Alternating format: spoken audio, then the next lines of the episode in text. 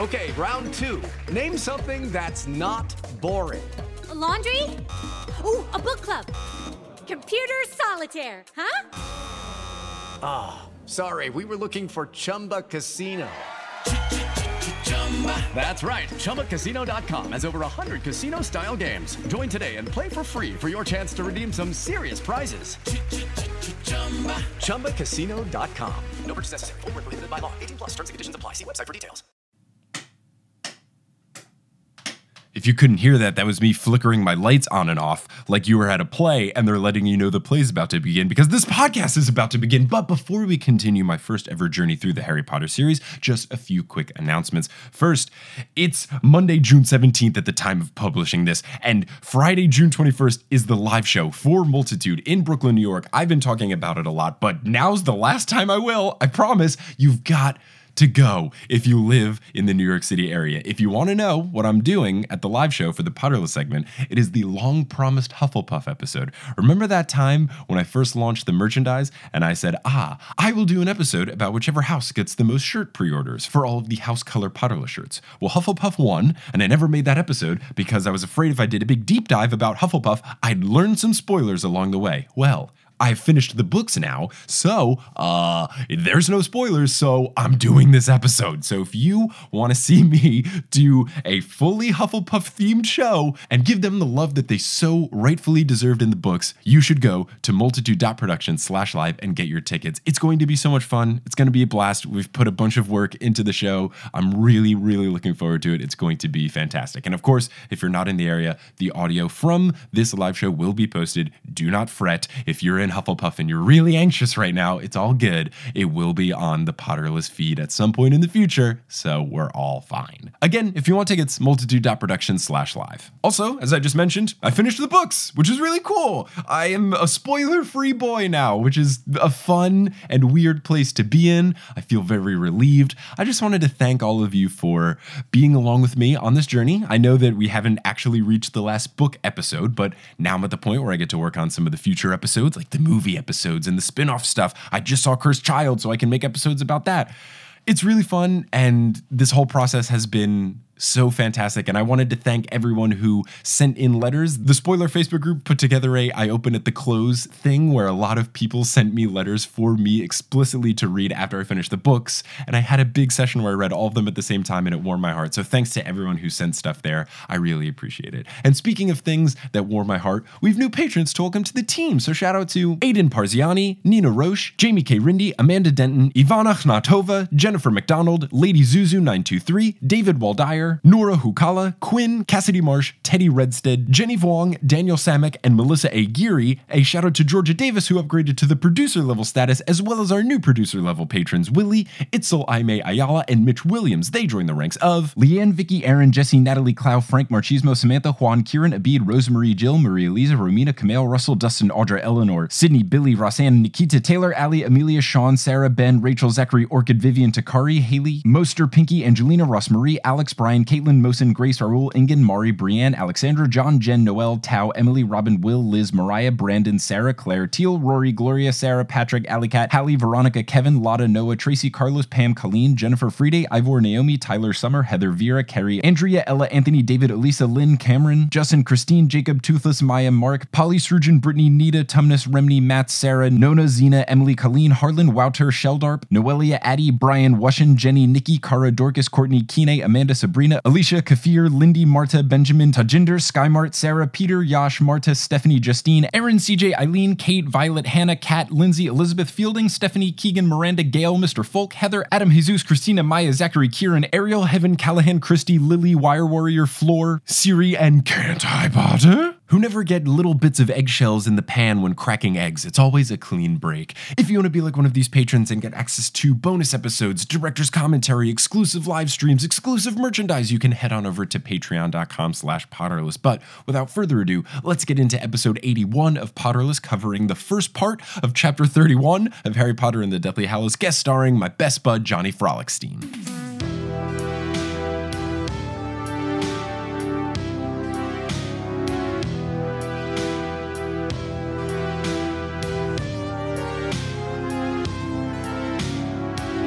Hello, Internet, and welcome back to another episode of Potterless, the tale of a 27 year old man reading the Harry Potter series for the very first time. My name is Mike Schubert. I'm that grown man, and I am here joined by my best friend and the biggest nerd that I know, Johnny Frohlichstein. Johnny, how's it going? It's great. Thanks for having me back. Also, 27 year old man. I know, right? It's still strange for me to say. Wasn't it like 18 year old man when you started this? You were like a 15 year old reading it for the first time. I was 24 when I began, very quickly became 25. Now that I'm 27, I have since, and this will now be in the past when this actually gets released, I'm rebranding all of the stuff to say grown man. I didn't feel like I could, in good conscience, call myself a grown man at age like 26. No, that's right. But now, at 27, I'm in my late 20s officially, so I feel less weird. it's like a better bumper sticker than like grown man reading a children's novel as opposed to 25 year old man. It's, that's less clunky. Grown man just sounds better, but and I knew people are going to do this, and Hannah McGregor even called me out on this when I first had her on the show. Is that a couple times I would say grown man, and then she'd be like, "You're 25." You're a child. For the record, you might be a grown man in age, but you're not a grown man in, in, in Maturity being level? You. You're No. a child. You're a child. Yeah, definitely not the most mature person, as anyone who listened to our Maturity Corner bonus episodes would know. Uh, not necessarily our strong suit, but here we are. We're back. so let's get right into chapter 31, which is called The Battle of Hogwarts. This is going to take two episodes. I know right off the bat, this is not going to be one episode. This is going to be two for one chapter because so many things happen. in that spoiler group on Facebook, it's always been like, when's it get to chapter 31? When's it get to chapter like, well, you know, what's gonna happen? Chapter 31. That's like this is this is big for you. I mean, yes, as we will cover, there's a lot of big things that happen. So let's let's get right to it. So we begin the chapter with everyone, ghosts included, being in the grand hall looking at McGonagall, and we finally get a little bit of HBIC McGonagall, where she's in charge, and I wanted this so badly, and I'm so glad that we finally get it because it's just perfect. Yeah, yeah, she's boss.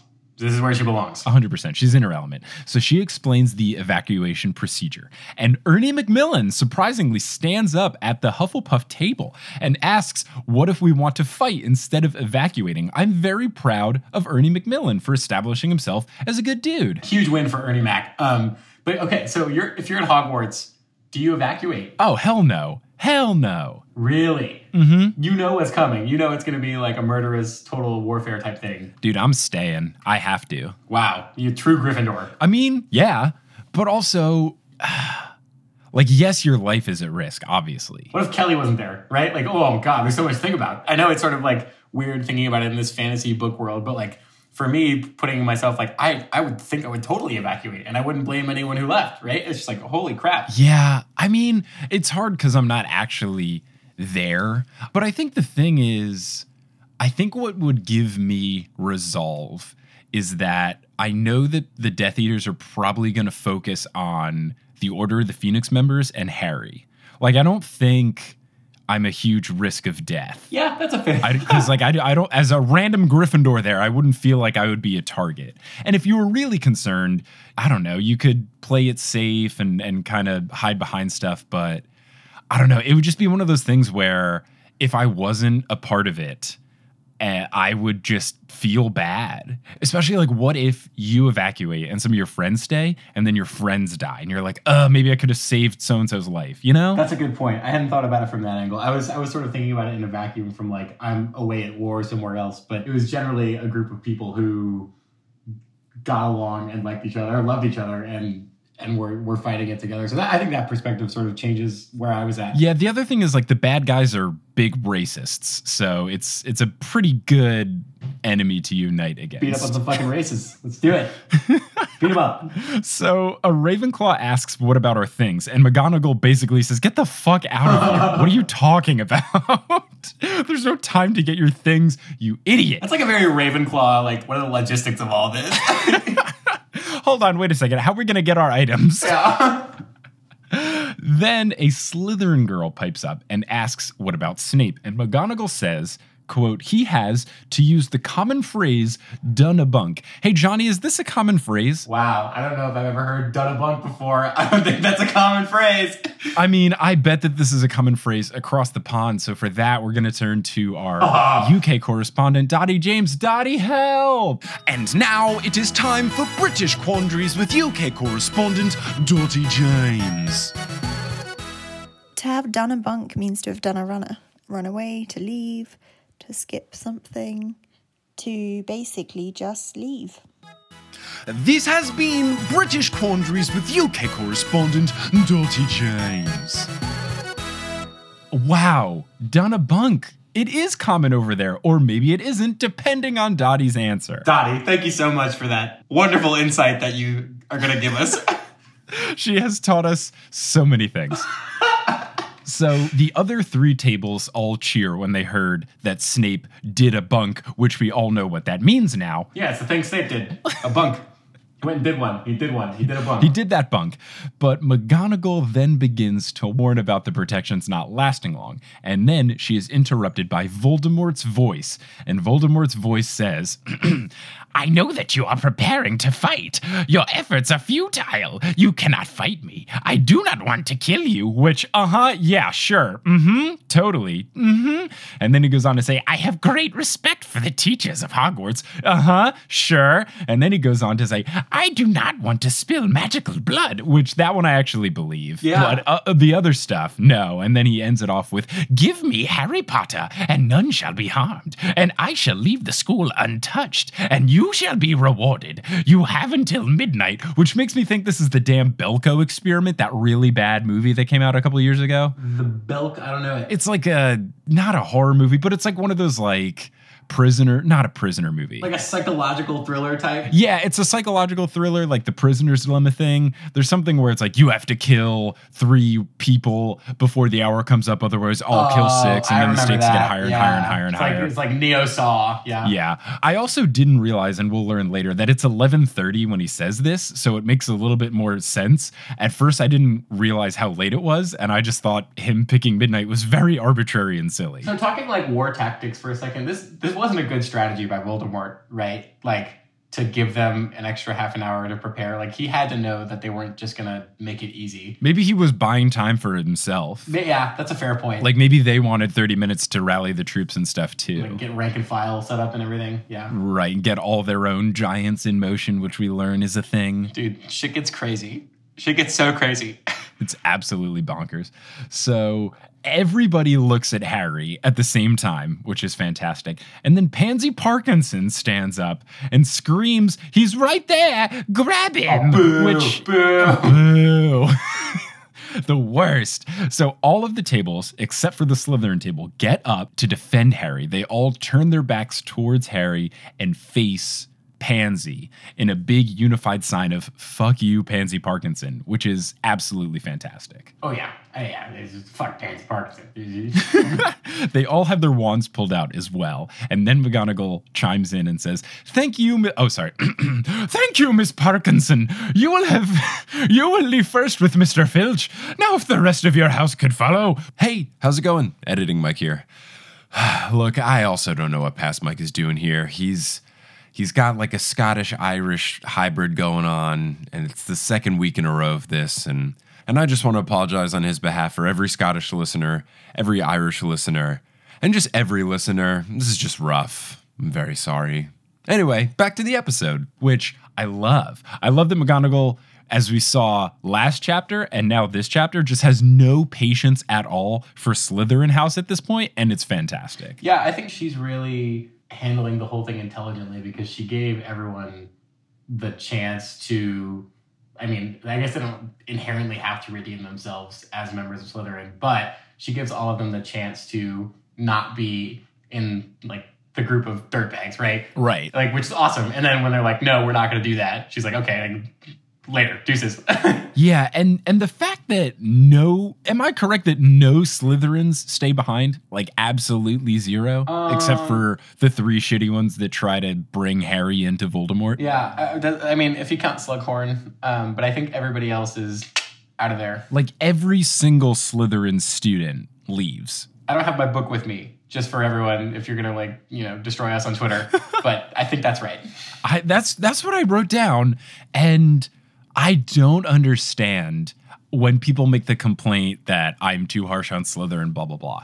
My theory always was that there were some good Slytherins, we just don't hear about any of them. But the fact that none stay, zero stay, that's ridiculous. Yeah, I mean, I I, I think it's like Slytherin is one of those groups where you're not inherently bad as a part of it, but something about the culture of that group has created this environment where they're all ending up being racist, or you know, most of them are ending up being racist, or you know, whatever other negative adjectives you would describe as. So I don't think that the qualities of someone in Slytherin are inherently bad. You know, for for example, people not in the magical world or in J.K. Rowling's world who identify that way. I don't think they're bad people, and I don't think those qualities are bad. I just think that whatever culture has been built at Hogwarts and Slytherin has sort of lent itself to that type of behavior. Yeah, that's probably correct. Is that there still could be some good people, but I don't know. I just found it absolutely wild that not even one hung back. And also, that could have been a really interesting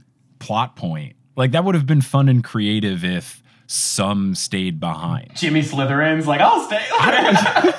well, like even one that we've heard about that we don't know that's that bad. I don't know, like Zabini maybe. What if he's like, you know what, fuck this, and he stays? That would be so cool. Like, Fuck yeah, Blaise. Like you could have a scene where him and Pansy have a back and forth, and he stands up. I, I just I think that'd be really interesting. Yeah, they they were a little boxed in um, in the scene, but it's what happened. I guess they they all they all bitched. Yep, they all bounce. So the younger kids leave, and some of them, like Peakes and Creevey, try to stay behind, and McGonagall yells at them, which is great. Mad props to Creevey.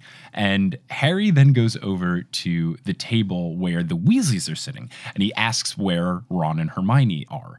And before Arthur can say anything other than no, he doesn't know where they're at, Kingsley takes the podium, and Kingsley Shacklebolt reveals that it's 11:30, which makes that midnight thing make more sense, and he starts to lay the groundwork for the plan. So wait, at this point, where do you think Ron and Hermione are? Do you have any idea? Um, so I thought they were going to be in the Chamber of Secrets. I said this in the previous one. I thought that the diadem was going to be in the Chamber of Secrets, and I am wrong. Uh, but I thought that they were already going to be there, and then Harry was going to join them to help find the diadem. Man, how would they have gotten to the Chamber of Secrets if they were Oh, going to go we'll there? get into What that bullshit. Don't worry. Oh my goodness, you are so correct in predicting things that I were that I was going to hate in this chapter. God, thank you, thank you so much. You know me so well. Kingsley says that the heads of house, not Slughorn, so the, the good ones, are going to take students who want to fight to the three tallest towers at the castle. Then Arthur, Remus, and Kingsley are going to take a group to the grounds. Fred then nominates him and George to guard the entrances to the school. After the plan has been laid out, McGonagall reminds Harry, hey, aren't you supposed to be looking for something? And Harry almost forgot because he's the worst. We go from dumb Harry to super logical Harry in like two seconds. It's crazy. I don't know. Harry really ebbs and flows in this chapter. Oh, yeah. McGonagall reminds him the entire reason of this fight is so that he has time to look for something. And he's like, oh, yeah, right. The fact that she is setting up all of the like reinforcements for the castle and then also like having to worry about Harry. She's just such a pro. She's such a pro. She's perfect. Gosh, she's so good. So Harry leaves, but he does not know where to go. He opens up the Marauders map, but he does not see the squad. Harry then tries to focus. He recalls the stationing of Alecto in Ravenclaw Tower. And in my notes, I was like, yo, dude, come on, it's got to be in the Chamber of Secrets. Um, Harry thinks about the diadem and he remembers that Flitwick said no one in living memory knows where it is. And he's fixated on the phrase in living memory. And then he takes off running. this is brilliant. This is brilliant logic. yeah, great work by Harry. It's the A leads to B leads to C. Voldemort thought I would go to Ravenclaw. No one's Mm-hmm. seen a living memory. I'll go ask like brilliant. Go Harry. Right. I thought he was going to run to McGonagall's office and finally talk to the paintings because I've really wanted him to talk to the Dumbledore painting. But if he went to McGonagall's office, he could have asked like every previous headmaster. That's what I thought he was going to do. Wasn't it still Snape's office? Oh, I know that right. He just did a bunk, which you know I did three of last week, but it was still Snape's office. That's true. Not McGonagall's. Darn it. Yeah, and I bet Snape had some sort of protective lock on it that Harry wouldn't be able to get through. Yeah. Yeah, yeah, yeah, yeah. so as Harry is running, he sees kids entering the room of requirement, and he notices Zacharias Smith pushing over first years so that he can get to the front and escape before them. God. Which I like something that is a constant theme in this chapter is characters that we've heard of establishing themselves as good or bad or so good and the worst. Pansy speaks up and we're like, oh, right, Pansy fucking sucks. And then Zacharias Smith does this and we're like, oh, Zacharias sucks. And Ernie Macmillan pipes up and we're like, oh, Ernie's great. And either Colin Creevey or his younger brother or both try to stay behind so they cement themselves as also being very good. Love those creepies. and then later on, we'll get the Crabbe thing where Crabbe and goyle are interchangeable, but then they use this chapter to be like, oh, Crabbe's the worst one. And also, we're going to kill him. Woof. Oh my god. Yeah, we'll get there. but I feel like it's a lot of things where it's like characters that we've heard about, and J.K. Rowling, before we never see them again, has to let us know this one was good, this one was bad. That's a good point. She's just giving us a little like nice reminder.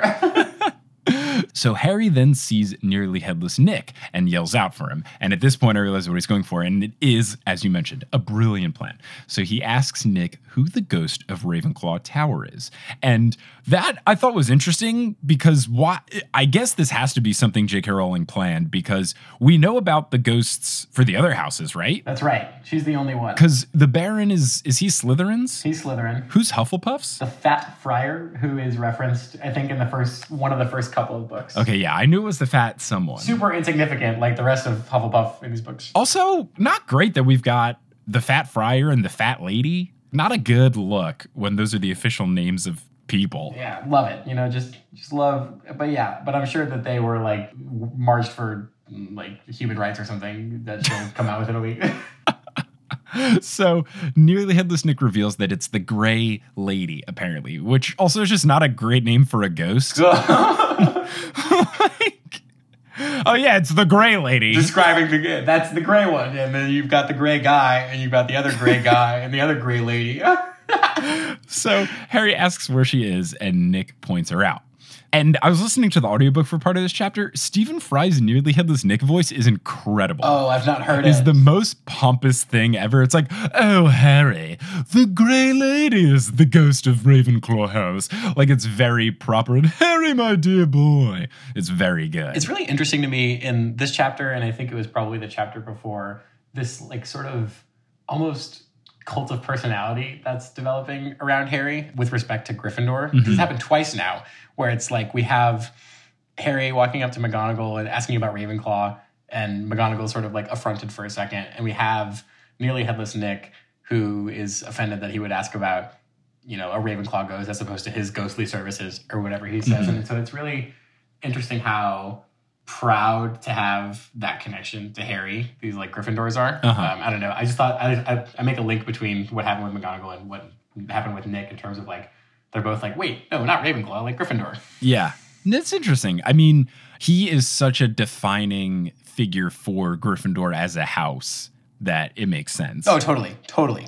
And, and same with McGonagall right like right. Yeah I just love that comparison. Hey, editing Mike here. So going back and listening to this, I think Johnny and I were talking about different people when I said he is an important part of Gryffindor House.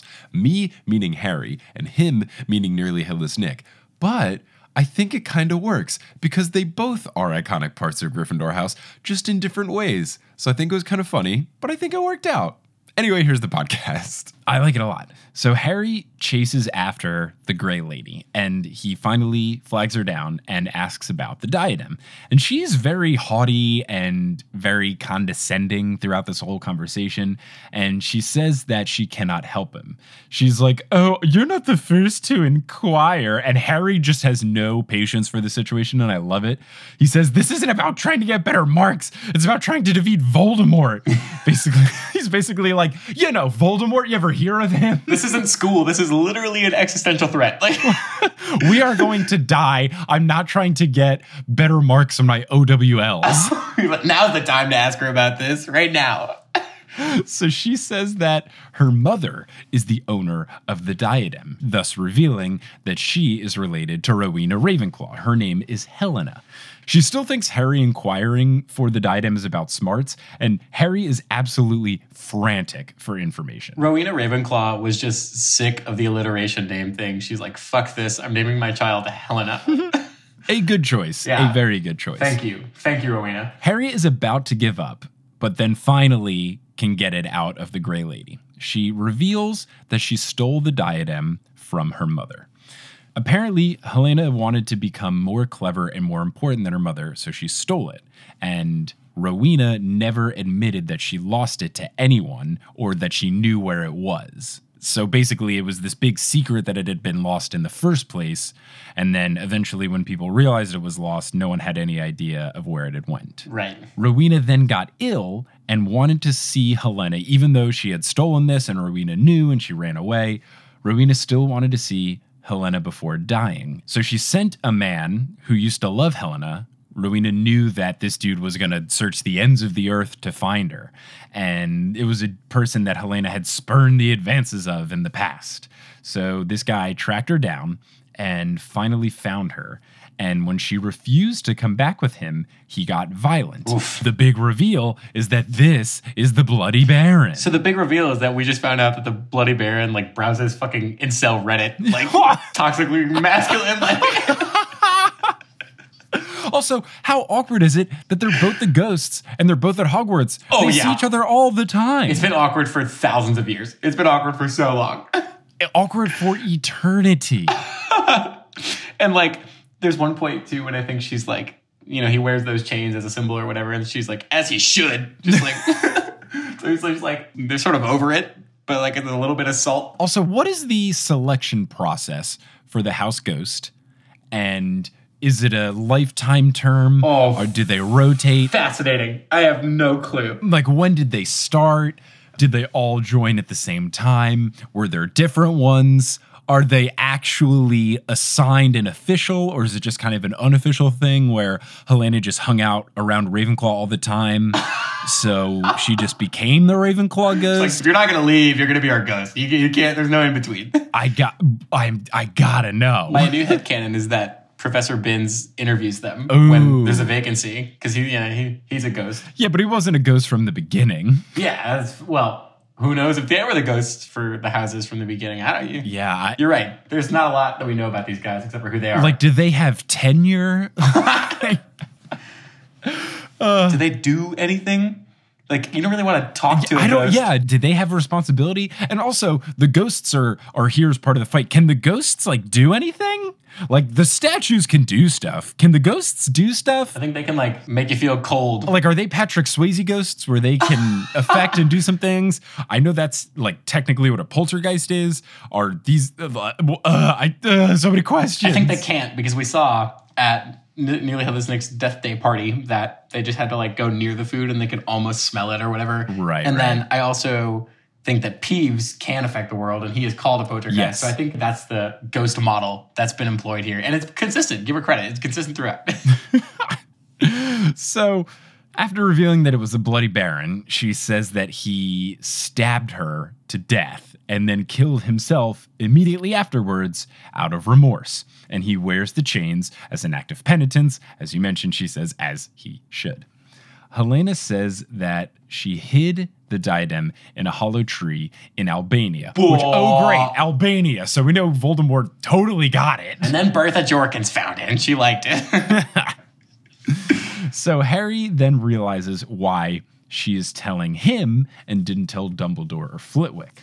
And it's because she already told Voldemort. Mm-hmm. And Harry is thinking that Voldemort got it right after graduating from Hogwarts, and then later used the same woods where this was hidden as a refuge to lie low for 10 years when he was escaping from the wizarding world. Mm-hmm. you ever been to Albania? I've never been to Albania. I've never been. I also could not come close to pointing it out on a map. oh, you're so right. I, yeah. Do you have any idea? My guess would be like Balkans, somewhere nearish, like maybe north of Croatia. Eh. I, I, I have no idea. Hey Siri, where is Albania? Okay, Here's Albania. Oh, it's 4,633 miles away from me. Okay, sweet. That helps. I'm going to hit directions. Can we ask UK correspondent Dottie James? Will she know? Oh, it's adjacent to Greece. It's in between Greece and Montenegro. I was pretty close. Yeah, I would have thought it was like closer to Turkey, Oh, like in the yeah. Bulgaria area. It's not like too far, but I would have thought it would have been a little more east. The Bulgaria area. the Bulgaria, if you. well, apparently the capital, or at least the biggest city on Apple Maps, is Tirana. That's not where Voldemort was. He was in the woods. He wasn't in Tirana. He wasn't frequenting the, the tourist sites in, in, in Tirana. What do you do in Albania? You go to the forest and you you hide you hide you hide You lay low. You hide your quinceañera tiara or whatever the fuck a diadem is. Did you say quinceanera tiara? that, I, that's my understanding of a diadem. I'm super upset that I moved to Texas when I was 14 and then I went to an all boys school. So I didn't know a lot of ladies. I didn't meet a lot of girls during my high school tenure. no quinceañeras. That sucks. Well, I got yeah, I got invited to zero quinceañeras. I didn't make like solid female friends until like my junior year, and by that point, everybody's already had theirs. So my only experience with quinceañeras is seeing people take pictures of them, which happened at Rice, where we went to college all the fucking time. They look awesome. They, they look awesome. Dude, the dress is incredible. Yeah. My idea of a quinceañera is like MTV's My Super Sweet 16, except not shitty and featuring the worst people. Oh, that's exactly right. right? It's just like a family that really loves their daughter and wants to put on this big party and it's not awful and the worst and terrible. It's just like very genuine. And also the dresses. Oh my goodness. Did you go to bar mitzvahs? Because if you moved when you were 14, Yeah, at least yeah, you yeah. got the bar mitzvahs and bat mitzvahs. that was a joy of, for growing up in the Northeast for me. I went to two bat mitzvahs and those were hype. That's yeah, they are. They're awesome. Yeah, it's like a more extreme version of a wedding where,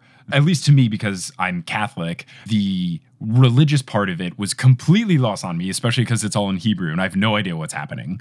And then the party part was like crazy hype because you've got all the traditions and the big line dances and the circle dances and then the chair throwing. And they've all got like chocolate fountains and phone booths Yeah. with cash in them, and it's just like incredible. Exactly. Since they're garnered for kids, they're way sillier.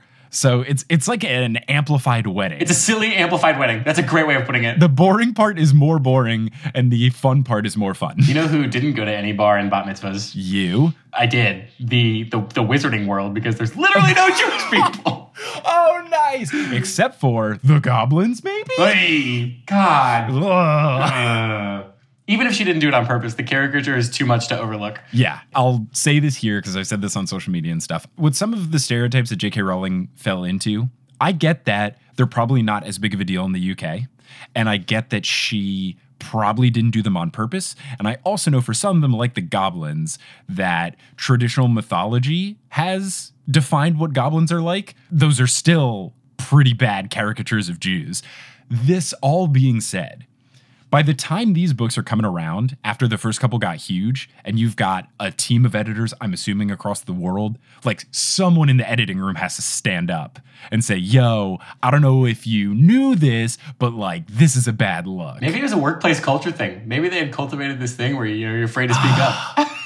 Uh, I, don't, I mean, I don't know. Some, like, someone, some editors got to be like, Hey, this isn't great. And I know it's like a thing of the times, and back then they weren't as representative as- things are now, but still, like, somebody's got to say something, man. I'm with you. I'm with you. I know, but so it goes. Uh, such is these books. yeah. So Harry knows that the diadem is not going to still be in the forest, and then he has a Jimmy Neutron brain blast, and he realizes he knows exactly where it is. He remembers grabbing the actual diadem itself and putting it on a statue in the room of requirement when he was trying to remember where he left the textbook because there was so much stuff in there. He put a wig and then a tiara on some sort of bust to let him know where he kept his book. And now he's realizing Dude. that that is the diadem. In my mind right now, like bravo, JK. yeah, this is incredible. She laid the groundwork and then she pulled the strings and then they came together in this beautiful knot. And it's just, oh, so good. Yeah, this moment itself made me reconsider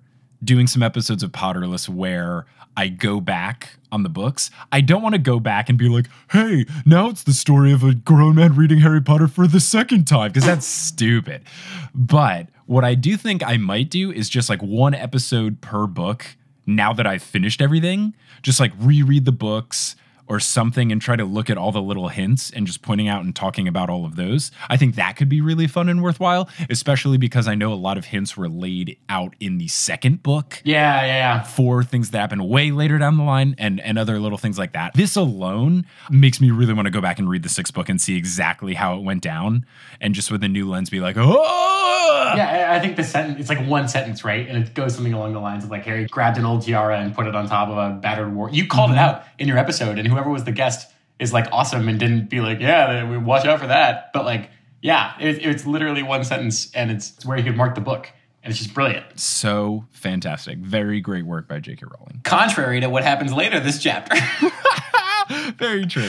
So after this brain blast, we have had Nickelodeon references in both of our episodes. After the brain blast, Harry thanks her. He knows that it's got to be in the room requirement.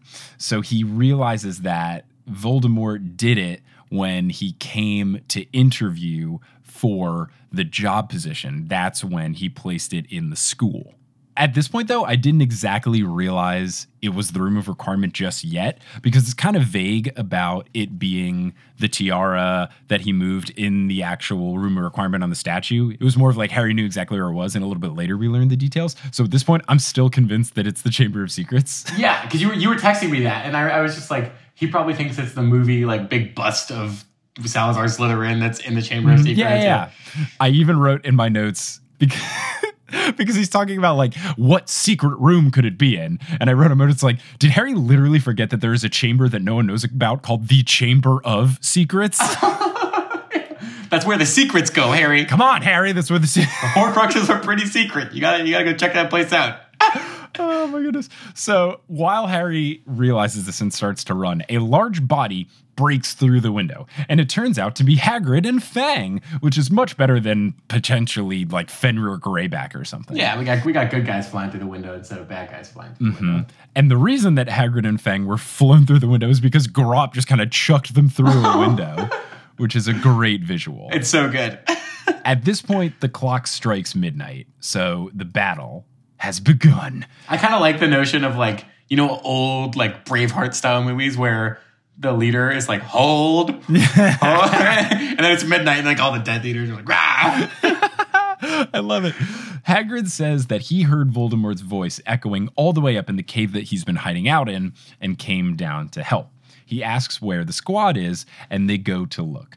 The narrator says that the first casualties are then seen by Harry and Hagrid, and it's in the hallway in front of them, which I thought at first was very abrupt, but it turns out just to be some gargoyles, but like, narrator, you're really playing with my heartstrings right here, because I thought it was gonna be like, he sees Justin Finch Fletcher, whatever his name is, in the hallway dead. Like, I thought it was gonna be some student we knew but didn't care that much about, and I just kept thinking, yo, narrator, come, come on. I don't want to make any jokes about this because I don't want you to know what the casualties end up being. So I'm just gonna say, yeah, yeah, that was that was silly word choice, narrator.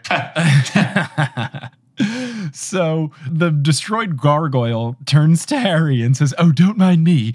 We'll just lie here and crumble. like Mr. Gargoyle, nobody's worried about you right now.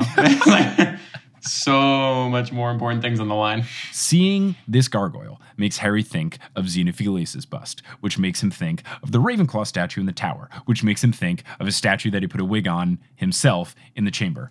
That is exactly when it all comes together. The narrator then goes on to say, quote, Tom Riddle may have thought he was the only one to penetrate the depths of Hogwarts. There you go. Which makes me think of the meme that goes around with Tom Riddle from I think the second movie, and then Rebel Wilson's character from Pitch Perfect saying like not a good enough excuse to use the word penetrate.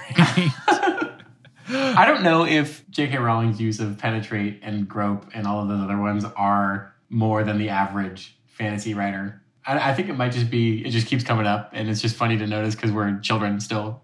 yeah, here's what it is. First off, in the UK, it's much more common. Second, I think also in fantasy is much more common. I've had a lot of people tweet me grope and ejaculate being used in other books, and it's all European authors.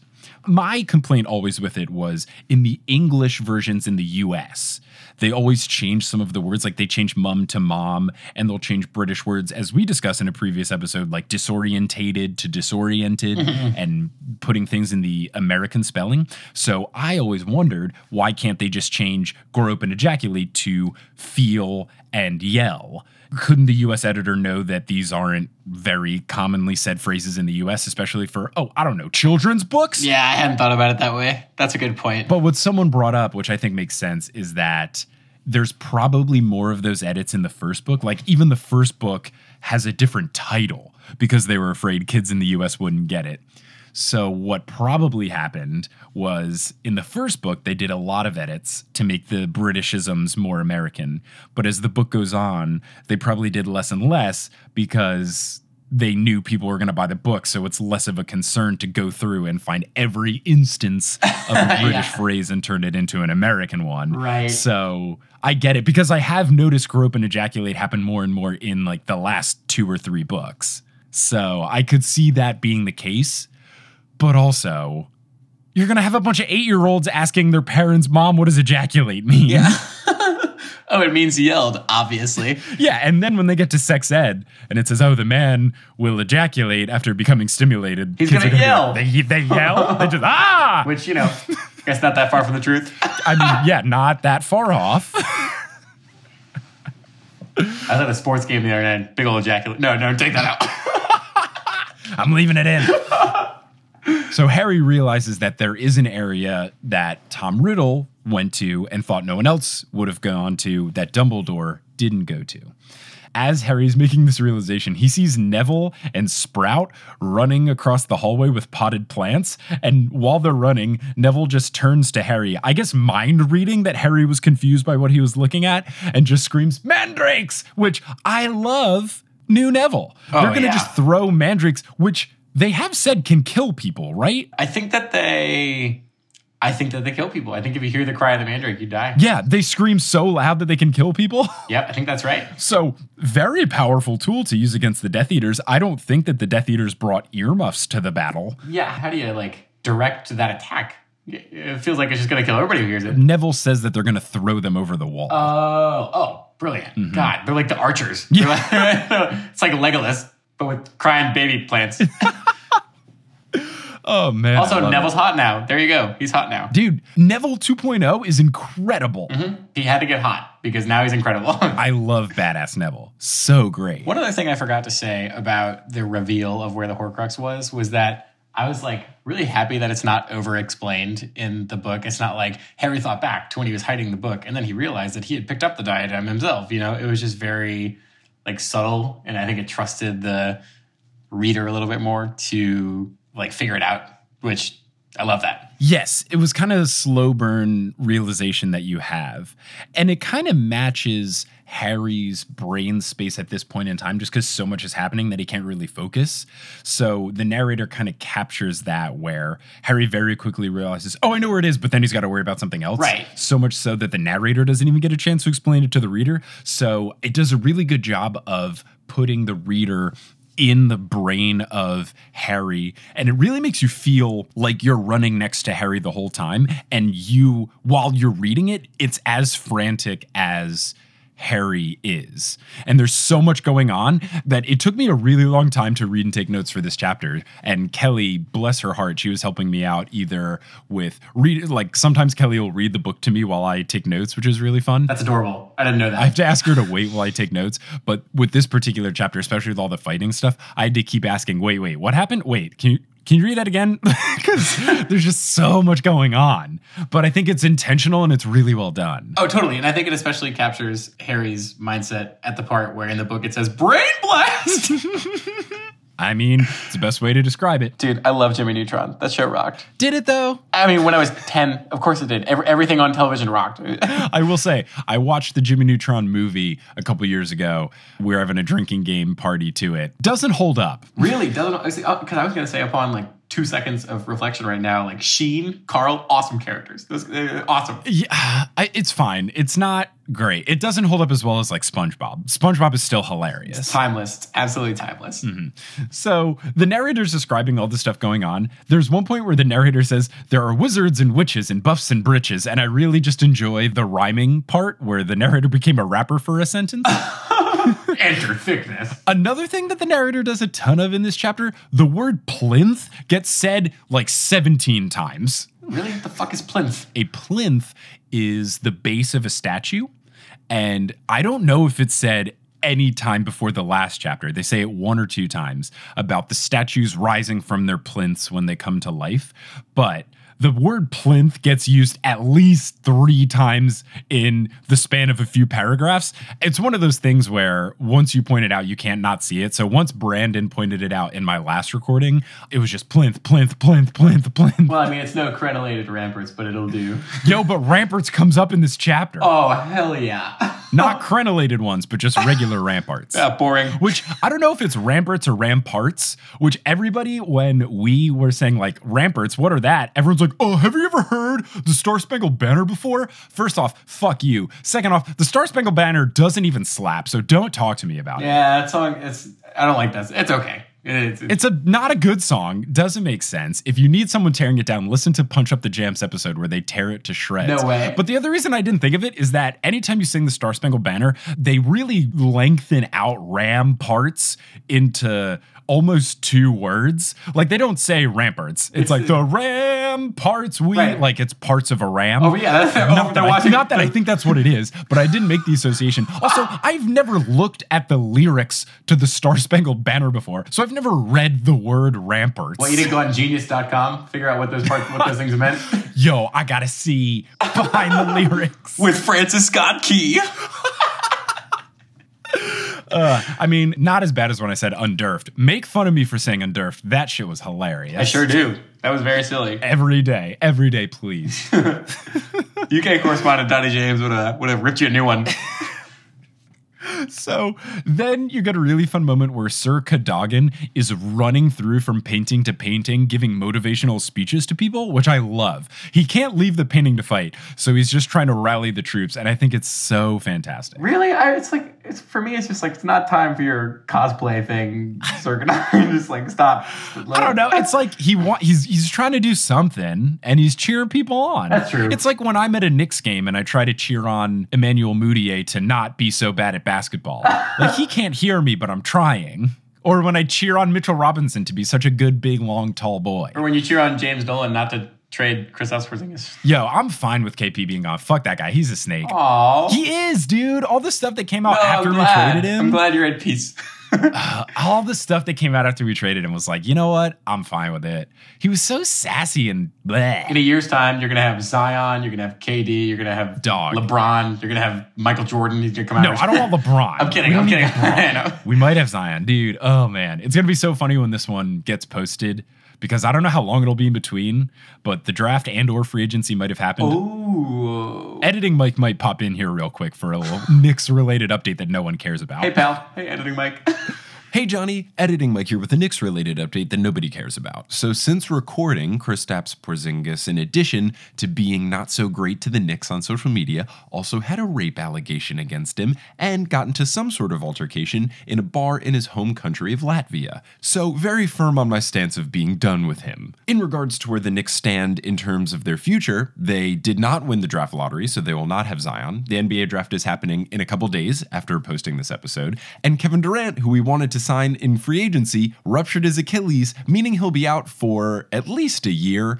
So it's not great, but I'm still hopeful because maybe we'll figure it out. Yeah. And sure, the Knicks make my life a little bit harder with all this emotional distress they put on me, but you know who makes my life easier by making the show sustainable? My sponsors. So it's time for Wingardi Madridosa.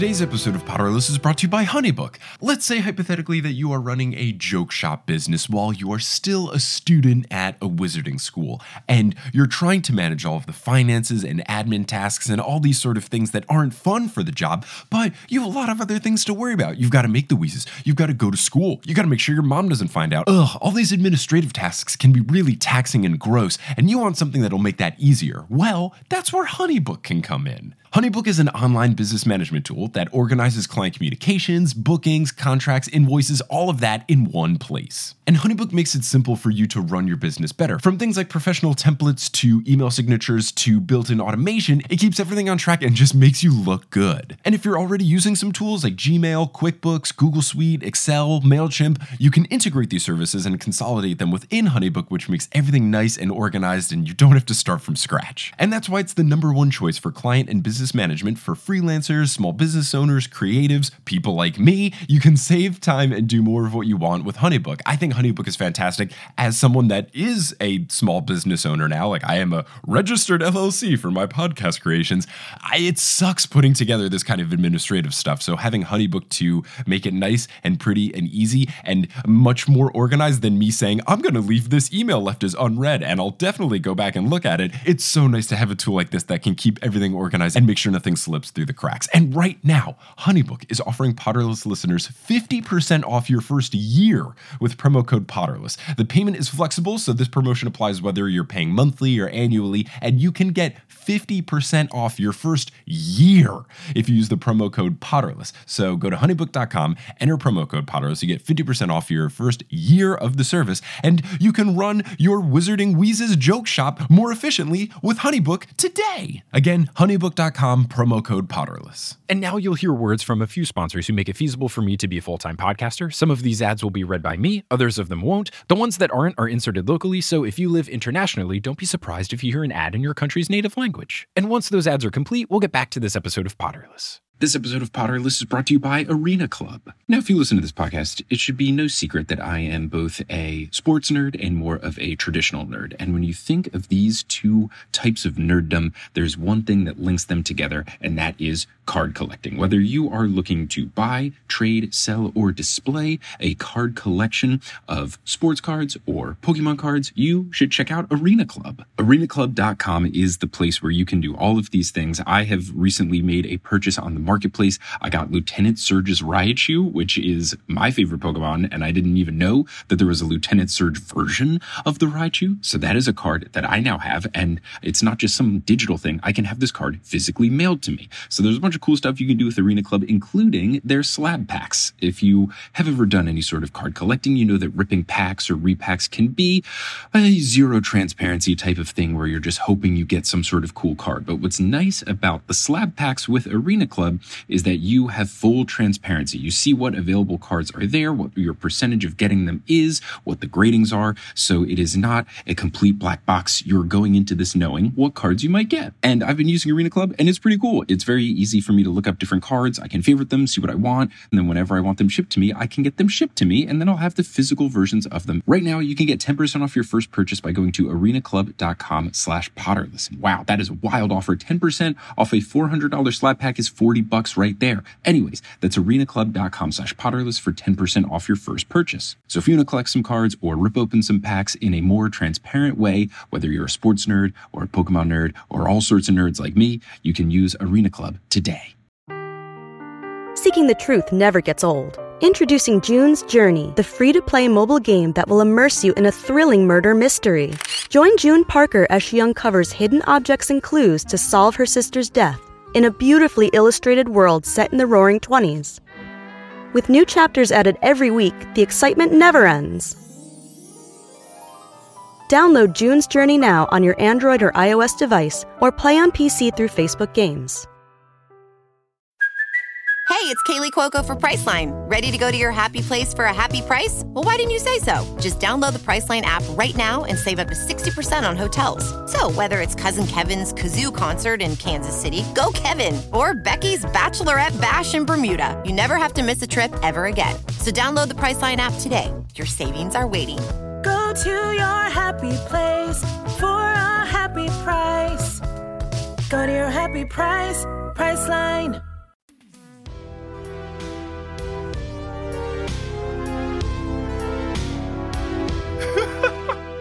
So then there's a moment where they see Fred fighting and he just kind of screams, Nice night for it, which, gosh, love that guy. Don't remind me what happens at the end of this chapter. Single tier, Hmm. absolute single tier.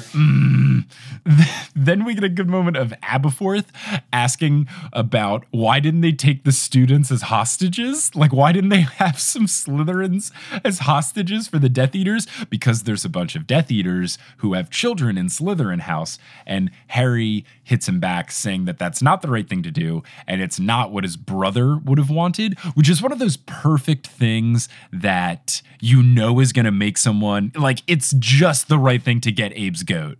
Like it's just the right thing to get Aberforth. Did you say get his goat? Did you just say yeah.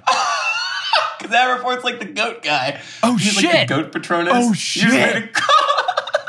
Yo, I'm so good at puns I didn't even realize it. Oh my god. Woof. That's crazy. I just subcon. Wow. Shout out to my subconscious, man. Also, I, I've never heard "get his goat." So if I was you right now on this thing, I would be calling in your favorite. well, you've never heard the phrase "get your goat"? No. It's like it's like grinding your gears, where it's like the perfect little thing that's going to make you upset. Yeah, the context clues did help. You know, like 35 seconds ago when you brought up Kristaps Porzingis. Yeah, that, you you got my goat. I'm a big goat getter. So then Harry finally sees Ron and Hermione, and he sees them with large, curved, dirty yellow objects. What are those? Harry asks where they were, and they say the Chamber of Secrets. And Harry is shocked. I was not so shocked, but then we're going to get into some bad stuff. So they reveal that these dirty yellow curved objects are fangs from the basilisk Wait, skeleton. how'd they get down there? How'd they get down to the Chamber of Secrets? Oh, we'll get there. We'll get there. First, before we go on a big tirade, first, that's absolutely brilliant by Ron and Hermione to get the fangs. Get some Horcrux killers while you're at it. I do think it's a bit wild that no one cleaned up the chamber. Like, did they just leave the snake body there to decompose? Oh wow, I guess so. I guess they were like, eh, done with, done with that. right? They just like no one went back down there to clean Yeah, it up and get anything out of there. Wasn't the sword down there? Someone went down there to get the sword because Harry used it to kill the snake. no, I think he brought the sword with him when he rode up on Fawkes because he gave it to Dumbledore. Okay, right. Here's what I'm now realizing.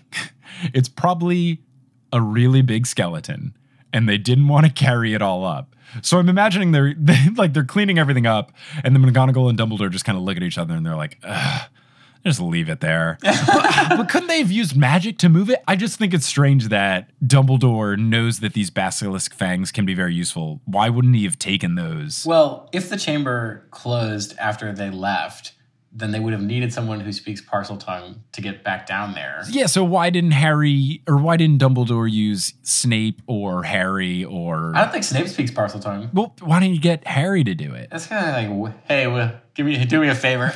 Can you do me a solid and just open this real quick? I'll give you some house cut points. yeah, or some like pumpkin pastels. Or what, what pumpkin? Uh, Pumpkin juice? What, what- what's the? it's like a treat, isn't? Oh, never mind. Whatever. Uh, you're thinking of puking pastils, which That's make right. you throw up. yeah, give, give me one of those. Don't spend it all in one place. Hey, editing Mike here. So Johnny was probably thinking of pumpkin pasties, which is another treat that you can get from the Trolley Witch. And speaking of the Trolley Witch, for anyone that has seen a Red Cursed Child, I just saw the play. And speaking of the Trolley Witch, what the fuck was that shit? Anyway, back to the podcast. So here's where we get into something interesting. Harry asks how they got into the Chamber of Secrets. Hermione reveals that Ron Weasley spoke parseltongue to get into the Chamber of Secrets. oh wait, sorry. You said you said that they brought Harry, and they said, "Hey, Harry, can you come help open us? Open this for us?" No. No. They used Ron Weasley, someone who cannot speak parseltongue, to open the parseltongue gates to the Chamber of Secrets. Well, wait just a second. how how do we think that worked? Well, according to Ron and Hermione, Ron heard Harry say it that one time that he used it to open the locket and then shank the locket. Ron remembered exactly what it was. Ron, resident idiot of the group, who can't remember what he ate for breakfast, remembers not only that Harry used parseltongue to open the locket, and not only exactly what the phrase was, but he remembers it well enough to repeat it. Now, I don't know if you've ever been to a foreign country before and heard other people speak a language, but did you become fluent in a language after people say a sentence once? No, in fact, I didn't learn a single word except for, you know, like hello.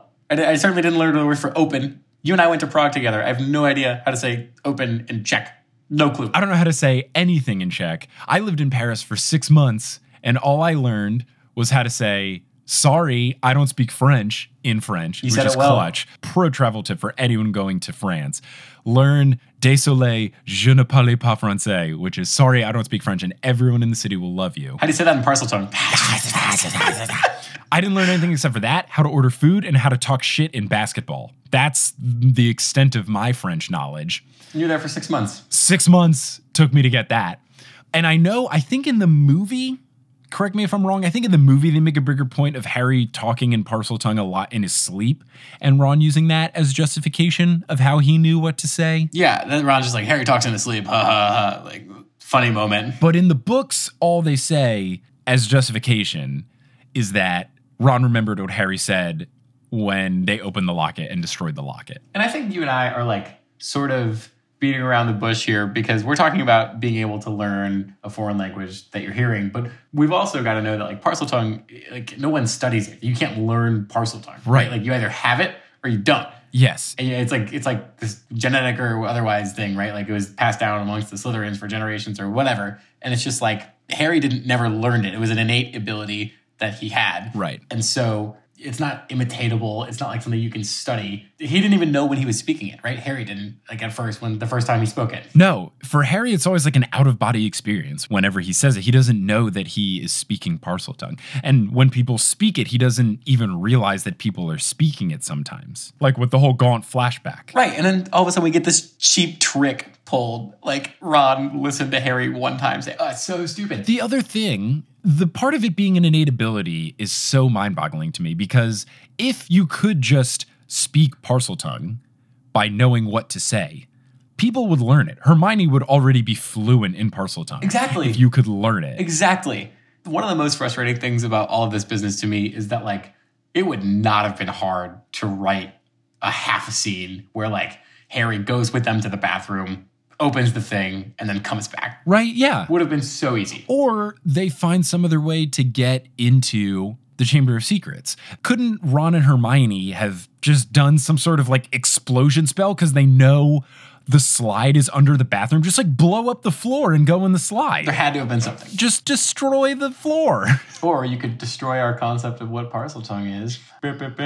And then also, I don't know if they use them later, but they don't even use the fucking fangs. like they have they have the other thing that I'm gonna get mad at uh, in this chapter is they use the fire. So for anyone that remembers last time Johnny was on, he predicted that there would be two things in this chapter that would get me very mad, and I got very mad at both of them. You know me very well. And all of you people on the Spoilers Facebook page who said, no, no, no, those aren't so bad. I just get to fold my arms and cross my legs and take a sip of my coffee and have that be that. I know people are are really trying out for the Olympics with the mental gymnastics Oh. to try to justify this, and I know that people are really trying to you know learn some new yoga poses by really stretching to defend these for not being stupid. Oh, they're stretching. I This, is, it. this is awful. I, I just uh, everything we know about parseltongue is that you can't learn it, and you like you, you gotta have it. And Ron just bullshits his way around. Oh yeah, Harry talked like a snake this one time. So I went up to the sink and I just went like until it opened. Yeah, what the fuck Ugh. would you even do? Could you imagine trying to imitate parseltongue? It, it would sound like what you just did. Something that that it makes me think of is one of my roommates in college at Rice. His name is Omar. He's from Pakistan, and the correct way to pronounce Omar in his native tongue is some sound that in English we just don't have. It's like halfway between an O and a U, and we just don't have it. And I remember asking Omar on multiple occasions, how do I properly pronounce your name? Like, if I want to go traditional and really try to say your name, like, how does your mom and your dad say your name? And it's something to the effect of like Umar instead of Omar, but it's like not. I would say it a hundred, I would say this hours on end trying to say it right all the time.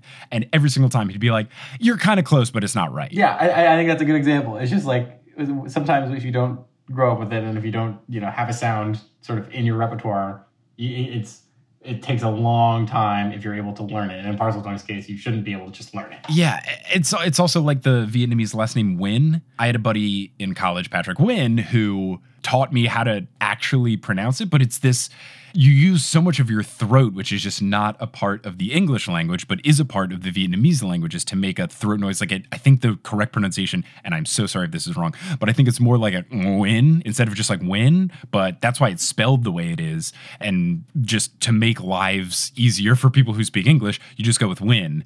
More so than the Ron and Harry thing, where Ron just picked it up. These are people telling me exactly how to say it, and me still fucking it up again and again and again. Also, mad props to people who have names that have sounds that aren't in the English language who like have to deal with us mispronouncing everything all the time. mad props to those people. Ah, it's awful. I don't see how Ron can nail this from hearing Harry say the phrase open once or twice. Yeah, he heard it twice when they went in the chamber in book two, and then the one time with the locket. You're telling me that's enough for Ron to get over this innate ability? It's ridiculous to me. It's absolutely absurd. It's silly, and I think and I think we've beat the horse to death. Yeah. And I think that, that that's just it. it it's so silly, and it, it was it, it feels lazy. That's what kills me. It just feels lazy. The other thing is, it doesn't seem necessary. And yeah, that's what I mean. Why couldn't Harry have just found the squad earlier? And they're like, hey, we need to get into the Chamber of Secrets. Why? To get the fangs. Oh, good idea. Can you let us in? Sure. It, that, oh, check.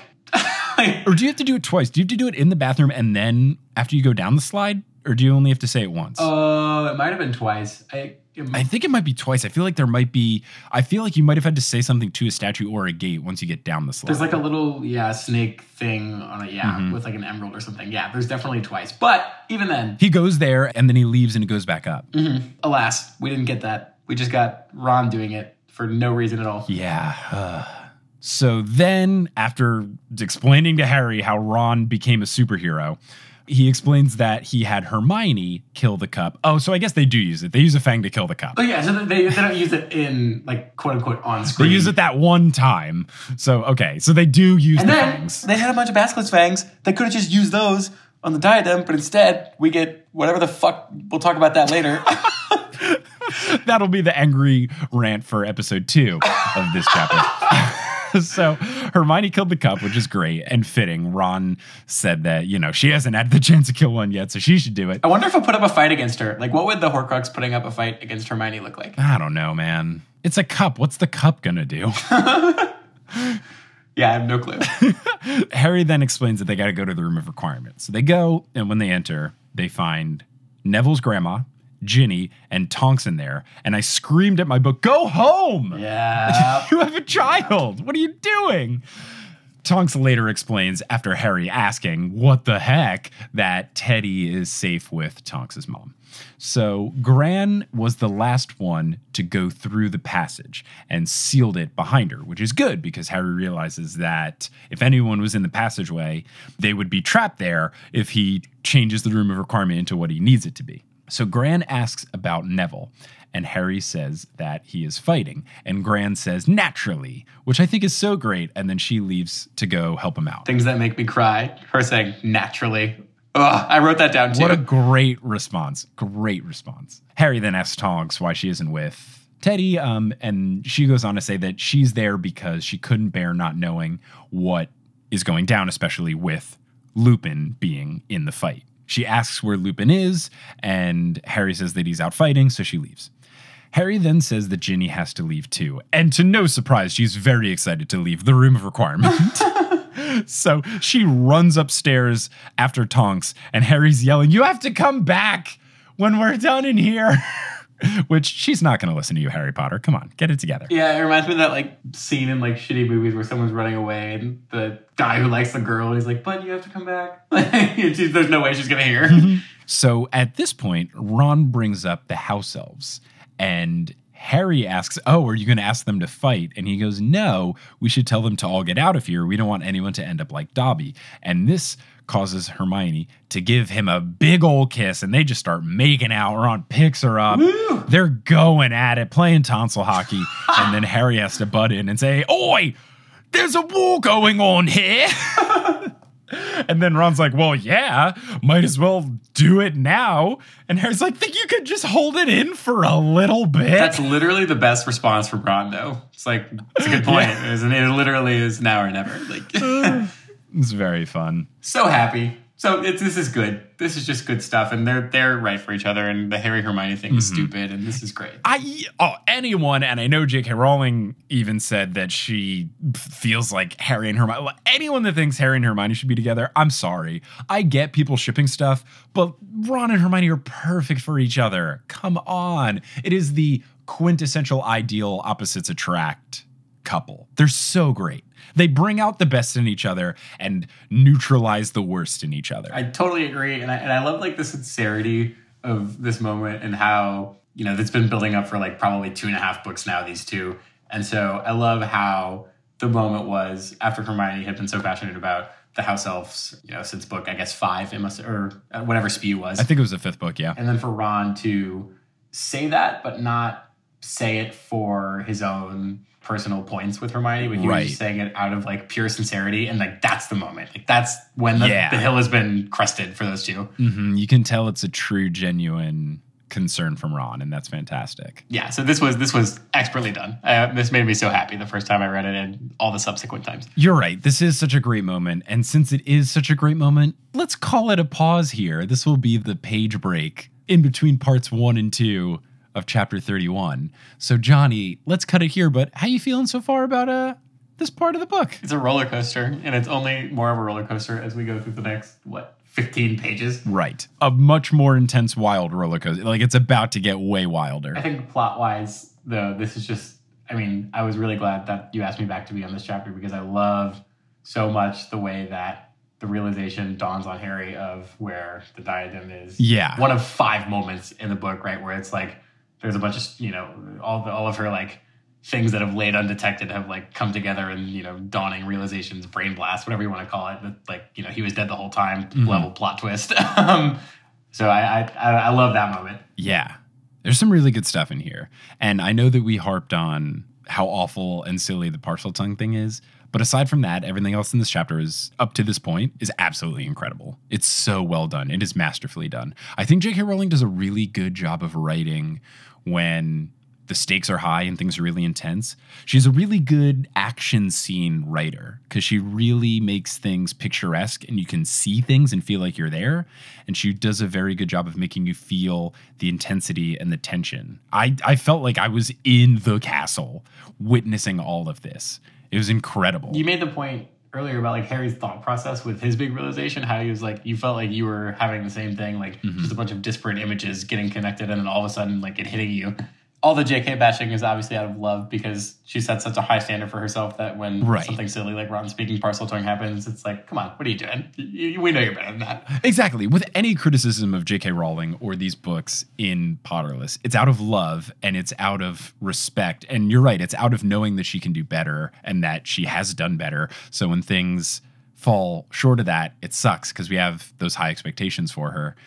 And if I didn't appreciate and love these books, I wouldn't be doing this. If I just hated these books, it would not have so much love for them. Loving a thing is also being critical of it. And that's with anything. I'm critical of things about the NBA. I'm critical of things about the other pieces of media that I enjoy. I, I recognize that things aren't perfect, but wanting to point out those flaws is what makes this show this show. But also, like, it's okay if the things aren't perfect. Like you're allowed to be a huge Harry Potter fan and not think that these books are completely flawless or J.K. Rowling is completely flawless because no one is and nothing is. Everything has flaws in it. There are some episodes of Potterless with really bad audio editing work. There are some episodes of Potterless where I make big old mistakes. Like things aren't perfect. Nothing like I know people really want to like defend these books all the time and JK all the time. Like it's okay to recognize that there's some flaws and stuff. You can still love a thing and recognize that it's not 100% there. It's chill. I love the books. I love what J.K. Rowling has made here. But when you do things like a very strange workaround of Ron being able to speak parseltongue that doesn't seem necessary, it just makes me frustrated. And you can love a thing because of its flaws, as opposed to in spite of its flaws too, right? Like, Yeah. everyone knows that J.K. Rowling hadn't been a successful writer before this series came out, and so the fact that it's not this like expertly crafted, you know, Westeros Game of Thrones level. Like Mm-hmm. every piece has been laid. You know, she, like she makes mistakes, but it's we, like her story and her imperfection is like really part of I think the whole narrative around not only Harry Potter but J.K. Rowling herself. And so yeah, I think you know the stuff she's doing now in terms of the new information is a little bit silly. Yeah. we all know. But within the books, I think the imperfection is is almost endearing to a level, which again I know is is a little bit counterintuitive, but. Like you said, you know, just uh, the things we love are not perfect. Nothing is people and media and places, and I think that I think that you hit the nail on the head. And the other thing that's frustrating is like, of course, it's her first book series. There's going to be mistakes, and she's owned up to some things in the past, like with the time turners. There's a whole thing on Pottermore where she was like, "I did a very bad job of time travel. That's why I had to murder the time turners." and I just wish you would do that with more things. Rather than always try to have these workarounds or try to have justifications and all this other stuff, or the fake representation of like, oh yeah, there's tons of Jewish kids, or like Dumbledore's totally gay, and or like Quidditch is the human condition. Like, all right, all right. you're allowed to be like, yo, it was my first book series. I goofed some stuff. Totally.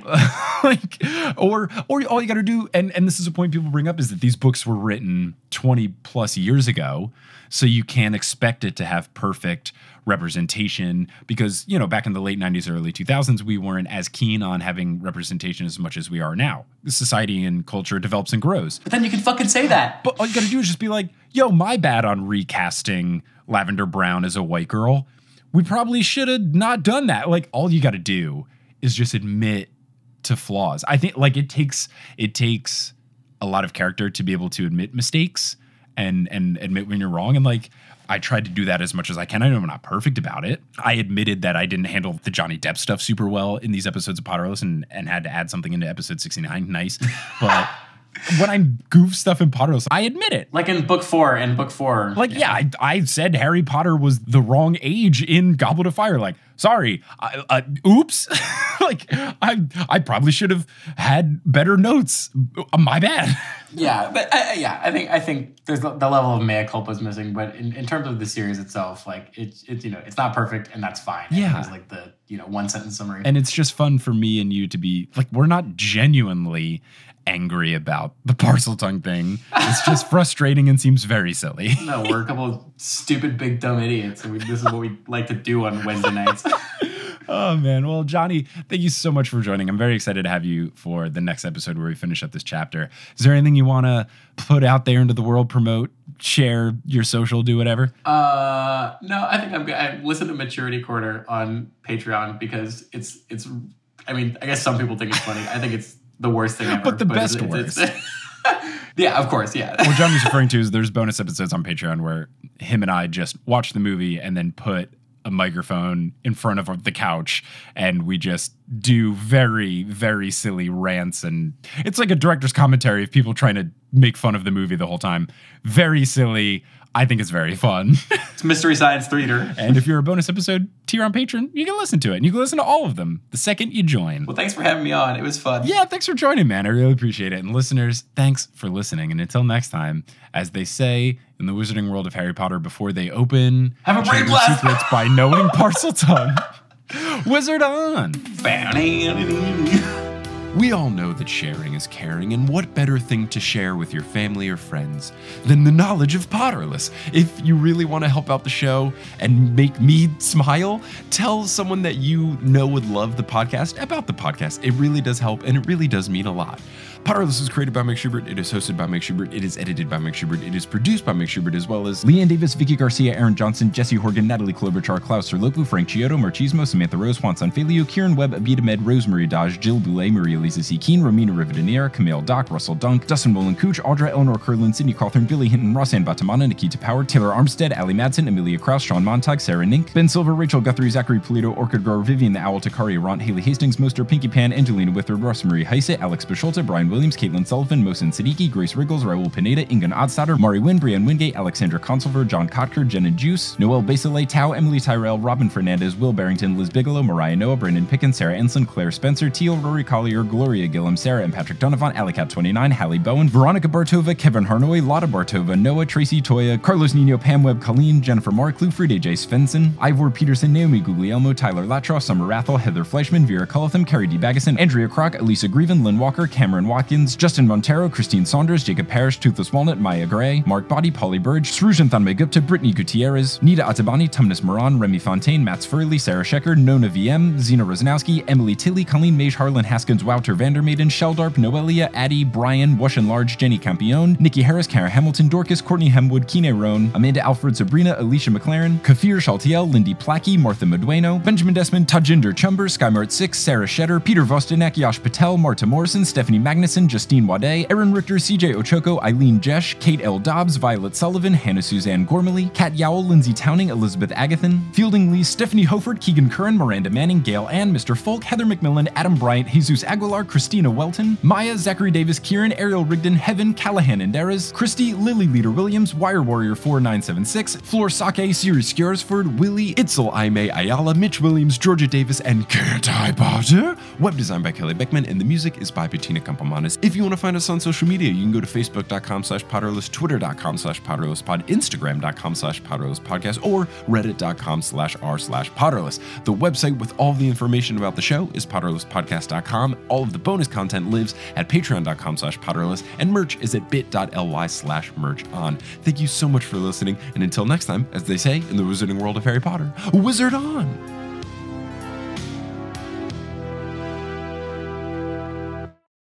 Hey, Drew Scott here, and I'm Jonathan Scott, reminding you that life's better with a home policy from American Family Insurance. They can help you get just the right protection at just the right price and help you save when you bundle home and auto. Kind of like Goldilocks and the Three Bears. It'll be just right for you. We love a custom build. American Family Insurance. Insure carefully, dream fearlessly. Get a quote and find an agent at amfam.com. Products not available in every state. Visit amfam.com to learn how discounts may apply to you. American Family Mutual Insurance Company SI and its operating company 6000 American Parkway, Madison, Wisconsin. It is Ryan here, and I have a question for you. What do you do when you win? Like, are you a fist pumper? A woohooer, a hand clapper, a high fiver. I kind of like the high five, but if you want to hone in on those winning moves, check out Chumba Casino. At ChumbaCasino.com, choose from hundreds of social casino style games for your chance to redeem serious cash prizes. There are new game releases weekly, plus free daily bonuses. So don't wait. Start having the most fun ever at ChumbaCasino.com. No purchase necessary. VGW. Void were prohibited by law. See terms and conditions. 18 plus.